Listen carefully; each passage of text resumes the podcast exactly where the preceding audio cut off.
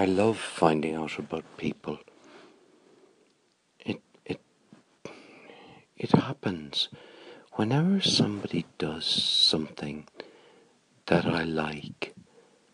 I start wondering where did that come from? How did they ever turn out like that? Yeah. Joe, you see, there's a backstory to everyone. And when somebody does something that I like, I could just stop at the point of appreciating it. But I have a weakness, and it's curiosity. And it is that I almost always I go beyond appreciation to just being curious, you know. How did they get into that job? How do they cope with sleeping?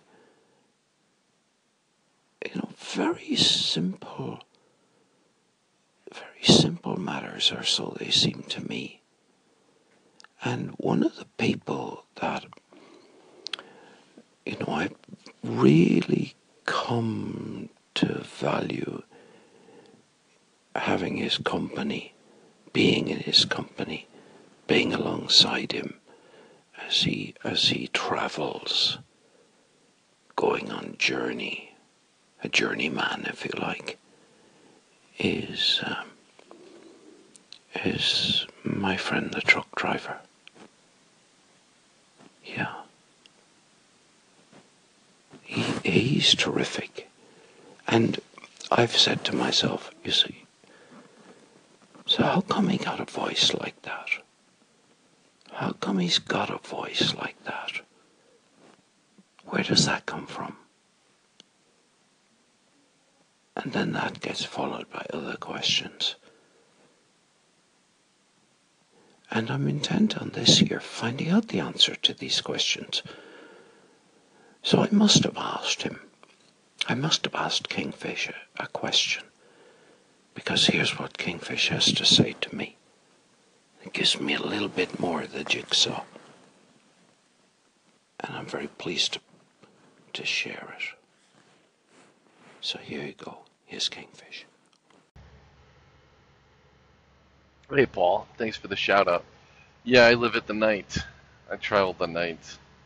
The night is my domain. Sometimes I get nervous during the daylight. Too much information. I like the selectiveness of the night. Didn't start off this way, it just kind of worked out that way. We do the best driving at night. I'm in Oklahoma, just east of Tulsa, headed to California.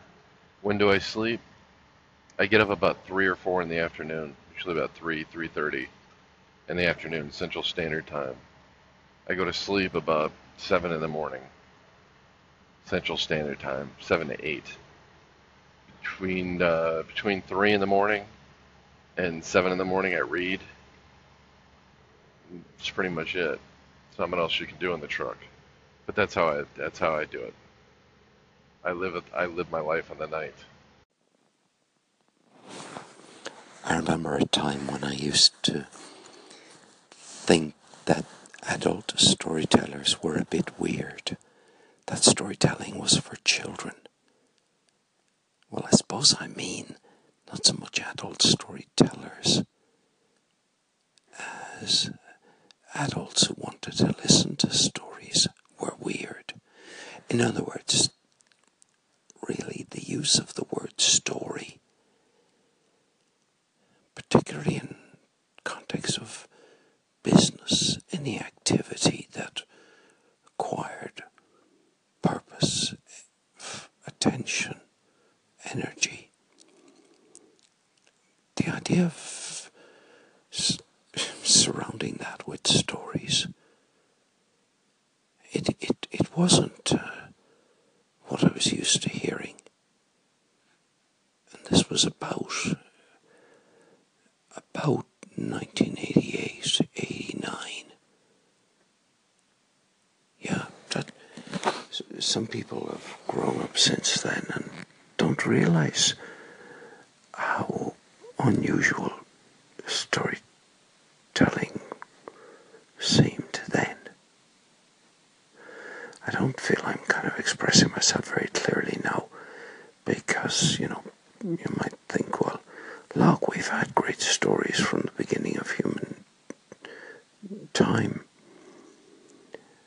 But I don't think there was such a deep appreciation of the of how much more attractive stories are than ideas.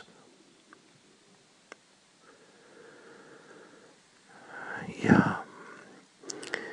Now I'm mentioning this because I'm going to play you uh, Mark Ward, who has something to say about a story that he heard me tell, and Georgie D, who has something about stories. And uh, I, I knew from the first time I read what they were both saying that I wanted other people to hear what they have to say. Because it, I don't know, Joe, I felt encouraged, really. I felt encouraged. And I feel, well, I'm just scraping at the surface of, you know, big, big topic stories. Um, anyway, I'm not worth listening to, but the other, I'm not worth listening to now. I think. But, but the other two, definitely. What does Mark Ward want to say? Hey, Paul, I just wanted to call and tell you how much I enjoyed hearing your history with the internet and to finally solve the great mystery about Joe. Which, by the way, was my mom's name. Her name was Jonelle, but she went by Joe. J O. So it has an even greater affinity for me. I love the whole concept. I love the whole approach. I think it's brilliant, as are you. Mr. Paul O'Mani, good morning. How are you? I hope you slept well. I hope you're almost over that cold of yours. Mine is still lingering a little bit. I loved your story that you told while you were driving. Was that off the top of your head, or you don't have to tell me your processes, but I really enjoyed it. I liked how you spoke about yourself as if you'd already shuffled off this mortal coil. And this character, Joe, I don't care who he is anymore. I just like that you use him as a foil and you keep addressing him. So I really enjoyed that story. I found it sophisticated in that it used the minutiae of everyday life and yet exalted it to something creative and artistic with the techniques that you used. Very clever. And it sat alongside my wind poem on Robert Neal Station. Robert Neal, hey? How's that guy? Thanks, Paul. Georgie D, over and out. I can't keep going.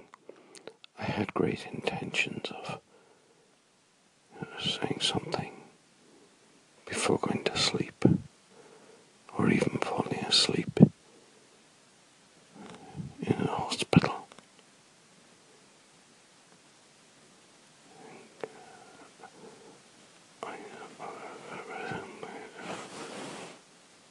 Oh my goodness, I don't know what I was saying. Clearly, I'm unfit